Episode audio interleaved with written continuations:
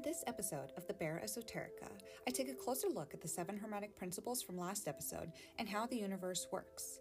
I'm Carrie Bear. Thanks for joining. There's a lot to cover, so let's just learn us some shit. Five, four, three, two, one, zero. All engine running. Liftoff. We have a liftoff. So, if you remember from the first episode, the seven Hermetic principles are as follows mentalism, correspondence, vibration, polarity, rhythm, cause and effect, and gender. So, that first principle, mentalism. What is mentalism? Mentalism is our reality shaped by our mental universe. All that means is what our outward reality is, is shaped by our mental thinking. The Kybalion says the all is mind, the universe is mental. So, what's the all, and what does it mean by the universe is mental? Simply put, the all can be kind of called like a spirit, but more so, it's just that it's unknowable, undefinable, but universally thought of as an infinite living mind. It's called the all because, well, it's everything. Literally all. Nothing can exist outside of the all, or it wouldn't be the all. That's kind of its whole freaking thing. You got it? So, this principle also explains the true nature of energy, power, and matter, and why how all of these are subordinate or less important to the mastery of the mind. So, what that's basically saying is it doesn't matter how much energy or power or materialistic things you have, matter, whatever. It doesn't, none of that matters. What matters is your mental state. Because if your mental state is in a good place, then you can project that onto your outer state and make your outer state a better place.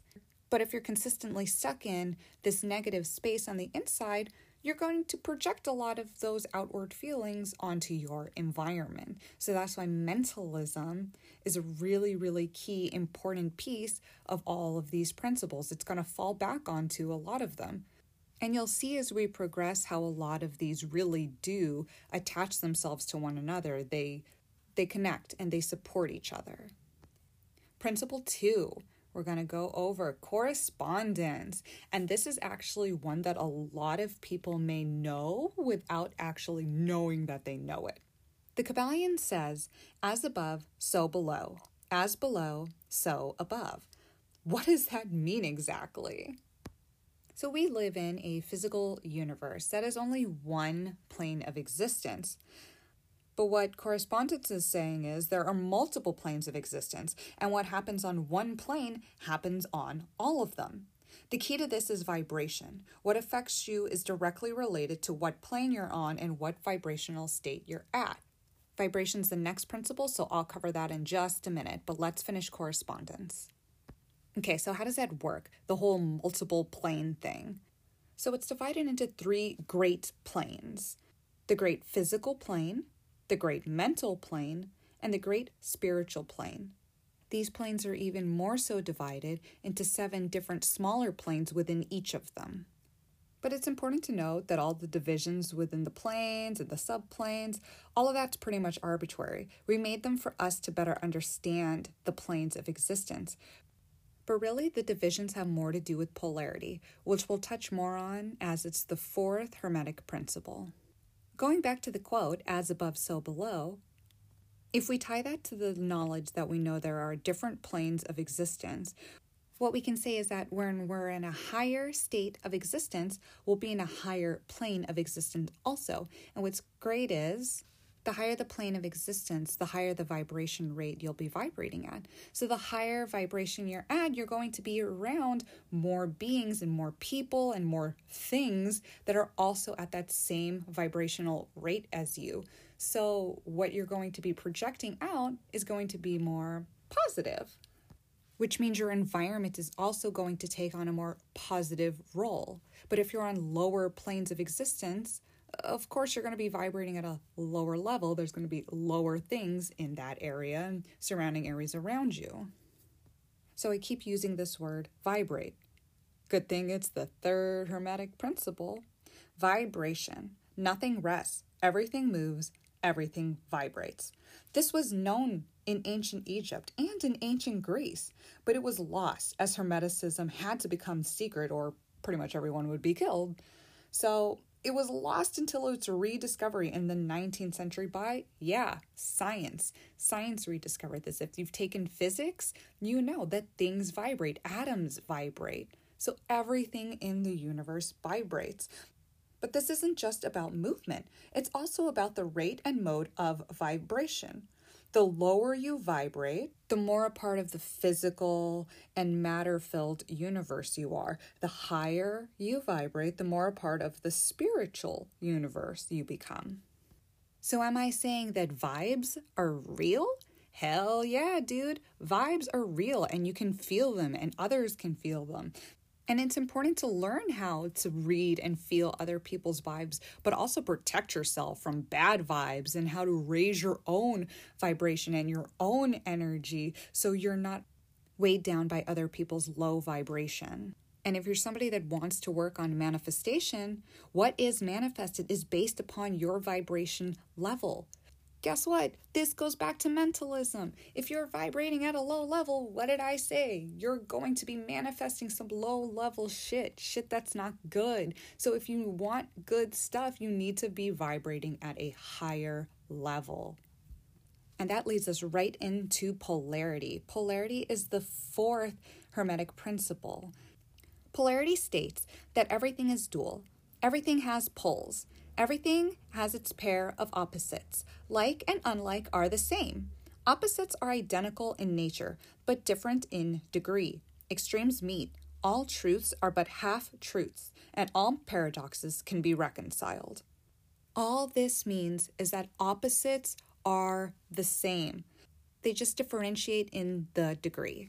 So, for example, we have a line, and on one end of the line we have the word good. And on the other end of the line, we have the word evil. Everything in the middle of that line is just going to be a different mix of the amount of good and evil that's in that one thing, but they're still on that same line. Same thing if you put positive on one end of a line and negative on the other end of the line. Everything in the middle is going to be a mix. And when you hit the middle, it's going to be neutral hot and cold. It's the same. You have warm and like lukewarm kind of room temperature, right? Love and hate. They're on the same line. You have like and dislike kind of somewhere in the middle. It's all on the same line, it's just varying in degrees. The fifth Hermetic principle is rhythm. And what that says is everything flows out and in, everything has tides, all things rise and fall. The pendulum swing manifests in everything. The measure of the swing to the right is the measure of the swing to the left. Rhythm compensates. What does that mean? What it means is everything has a time and a place, and one action is going to bring an equal kind of a reaction. Think of universes being created.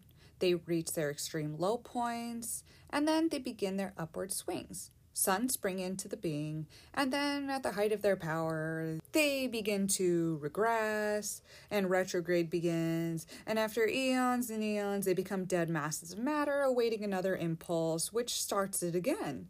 And this activates a new solar life cycle. Just as we are born, we grow, and we die, only to be reborn again. It happens to everything. There's rhythms to everything. The principle of cause and effect is as follows Every cause has its effect, every effect has its cause. Everything happens according to law. Chance is but a name for law not recognized. There are many planes of causation, but nothing escapes the law. So, pretty much all this is saying is that everything happens for a reason. And I know I can already hear the outcries of anger and stuff. The people talking about, like, oh, so you're telling me that, like, people getting cancer and people dying and people, you know, being hurt and traumatized, all that happens for a reason, blah, blah, blah. Yes, I never said the reason was a good reason. I just said it happened. It is caused by something you know, it it's one of those like butterfly effect things, you know, like ripples in a lake when you throw a rock in. It's it's that. It's just saying that yeah, everything happens for a reason. We may not be able to perceive what that reasoning is. We may not understand why things have, you know, happened in the way they have, but they do. And it's gonna continue to happen that way because nothing ever merely just happens. So let's stop and think of something as simple as a car accident. Say that involves two people. Now, both of those people have lives of their own that are just as advanced and complex as, you know, the life that you're living right now. Now, think of everything that's happened to bring those people to that moment. All that is cause, and the effect was the accident. See, we may not be able to perceive in that moment or that exact time why things are happening the way they are, but they're happening the way they are because of, you know, an infinite time before that moment has happened, leading up to this moment right now. And all that misunderstanding is, is what people assume is chance. You know, people think that there's no order to the universe. So, what this is saying is, yeah, there is. We just don't get it because we are not omnipresent. We don't know everything that's happening. And this thing that you think is chance isn't really chance. It doesn't really exist. It's just something we can't perceive. It's not really chance per se, but it's definitely something we can't understand. The word chance itself is derived from a word meaning to fall, like the falling of dice. The idea being that the fall of the dice and many other things are merely a quote unquote happening, unrelated to the cause. So, just like someone can have two parents, having two parents means you have four grandparents, and on top of that, eight great grandparents, and 16 great great grandparents, and so on into infinity until, like, say, we go through 40 generations and the number of ancestors runs into the millions, right? We're here today because of all that, but nobody is really thinking about what it took to bring you here today to this moment. But all of that stuff happened, and boom, here you are. And no matter how many times I explain it and how many examples I give you, it will still always be the same. Because the universe is always going to follow this law. And whether it's perceivable to us as humans or not, well, that's kind of on us. The final principle of Hermeticism is the principle of gender. Gender isn't everything. Everything has its masculine and feminine principles. Gender manifests on all planes. So, gender manifests in everything. That's the masculine and the feminine. And we're not necessarily talking about like a guy and a girl or you know a lady and a man or or anything like that. No, that's that's only one plane of existence. That that specific is just talking about like the physical gender. We're talking about in everything there is a masculine and a feminine, a giving and a receiving of energies. The masculine is the giving of energy, and the feminine being the receiving of the energy. Is on the physical plane, the principles of gender manifest as, yeah, like sex, but on higher planes of existence, it takes on higher forms of existence, but the principle is still the same. Creation can happen without both the masculine and the feminine principles. You need both in order to create. And no, we're again not just talking about the physical planes of existence.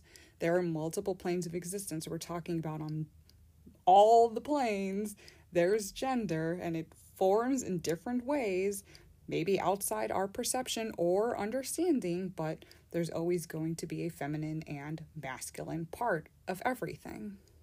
And yeah, that is to say that us as humans, we should have both masculine and feminine qualities. And it's, remember, on a spectrum, everything has a polarity.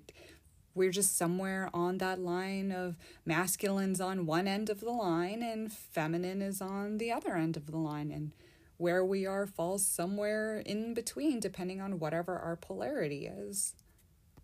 Gender comes from the Latin root meaning to beget to procreate, to generate, to create, to produce. And as you can hear, that doesn't really have much to do with sex or the physical distinctions between sexes, male and female. So I'll say it again Sex, as we think of it, is merely a manifestation of that gender on a certain plane of the great physical plane of existence. You know, it's just one plane, but there are multiple planes. So, why is that so important to know? Because in order to create, in order to manifest things into your life, you need to understand that there are two things that you need. There are two sides to it in order to create. You need a masculine side, which is the giving of that energy, the giving of what you're trying to put out into the universe. And then there's that re- there's a receiving end, the the feminine. She's receiving energy from the universe and then with a masculine end giving it back. Okay. So, I know that was like a ridiculous amount of information to give you in 20 minutes, but I promise you all of this information is really important because without it, guess what? You can't manifest a lot. A lot of people struggle with the manifestation in their life and bringing things to light in their life that they want, you know, to happen. They want to have goals for themselves and they want to move towards their goals. And people talk about manifestation all the time, but they don't know how it works. Well, these are the laws, these are the rules and when you know the rules, guess what? You know the loopholes. Let me read you something from the Kybalion. The truly wise, knowing the nature of the universe, use law against laws, the higher against the lower, and by the art of alchemy transmute that which is undesirable into which is worthy, and thus triumph. So you see, even this rule book, even the Kybalion, wants you to learn the rules so you can use them and bend them and find loopholes and use alchemy. Figure alchemy out and make something for yourself. That's why you have to know the rules. I said this once, I'll say it a million times. Learn the rules so you can break the rules. And that's not necessarily bad. You're just giving yourself guidelines to live by, and then you're making something fantastic for yourself.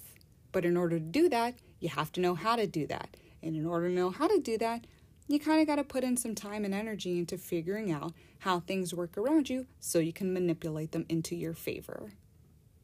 But now that I've laid out the laws of the universe and the principles of Hermeticism and all that, we can talk about other fun stuff like manifestations and like magic and what's the difference in occultism, and you'll understand why things are working the way they do and why they have to be the way they are.